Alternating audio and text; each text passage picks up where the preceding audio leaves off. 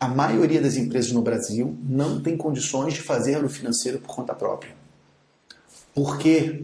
Porque não tem um desses três requisitos. Ou não tem um funcionário capacitado para isso, um funcionário minimamente pronto para isso, porque todos os funcionários estão na produção, estão na entrega do serviço, estão na fabricação do, do produto, ou porque não tem um sistema adequado para isso. Muitas empresas não usam software ou usam software só de operação. É um software que só cuida da operação do negócio, não cuida da gestão ou não tem processos, não sabe como fazer isso, o empresário não domina seus números. Então a maioria das empresas no Brasil se encontra nesse estágio de não dominar os números e não tem como fazer isso sozinho. Esse é o ponto. É aí que os contadores consultores se fazem indispensáveis.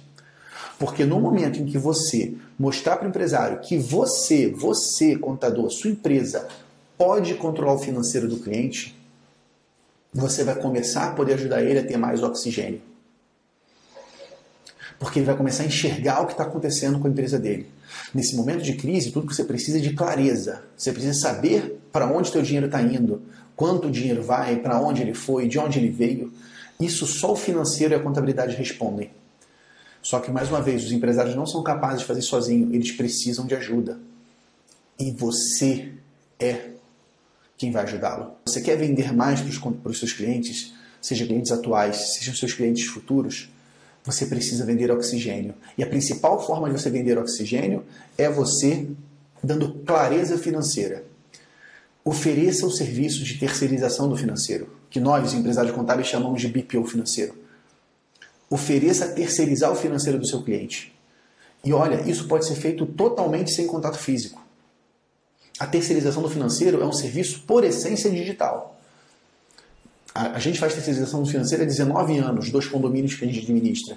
Nos condomínios, o meu tempo do BPO financeiro do, meu, do condomínio, que nós no condomínio chamamos de assessoria financeira, era um BPO financeiro raiz, era no cheque. Então, como é que funcionava? A fatura da, chegava no condomínio, meu office boy ia lá no condomínio, pegava uma lote com essa fatura, trazia para o meu financeiro. O meu financeiro lançava contas a pagar no condomínio 21, que é o sistema de condomínio que a gente usa, emitia um cheque, um formulário, aquele, aquela folha dupla, né, aquele cheque carbonado, mandava para o condomínio de novo. O síndico assinava o cheque, assinavam os membros do conselho, presidente do conselho, e devolvia o cheque para a gente. Esse malote chegava para a gente, a gente organizava na data de vencimento, mandava para o banco. O banco autenticava tudo, pagava, devolvia para a gente o, o documento físico. Por fim, nós organizávamos todos os documentos numa pastinha e devolvíamos na prestação de contas mensal. Esse é o BPO financeiro que eu faço há 19 anos.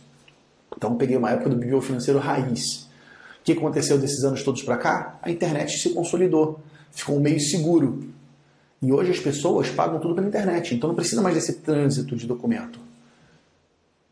É simples, é só você oferecer a terceirização do financeiro. Esse momento de crise é o que o cliente precisa. Quando você for vender esse BPO financeiro, a minha sugestão é a seguinte: faz para ele em cortesia o primeiro mês, para ele ver, porque ele precisa enxergar o que está ali. Ele precisa saber o que é o financeiro dele. Ele vai adorar saber que você está se dispondo a ajudá-lo. E depois que ele começar a enxergar o financeiro, ele vai saber por onde cortar. E ele vai ver, porra, eu não posso cortar o meu contador. Porque cortar meu contador vai dar uma economia, às vezes, de 100 reais, 200 reais, 300 reais. Porra, o que, que são 100 reais? Se esse meu contador já está me ajudando a, reduzir outros gastos. É só mostrando, provando o gatilho mental da prova, provando valor para o teu cliente que ele não vai te cortar, cara. Se você não provar valor para o seu cliente, ele vai fazer substituição de consumo, ele vai te trocar por um mais barato.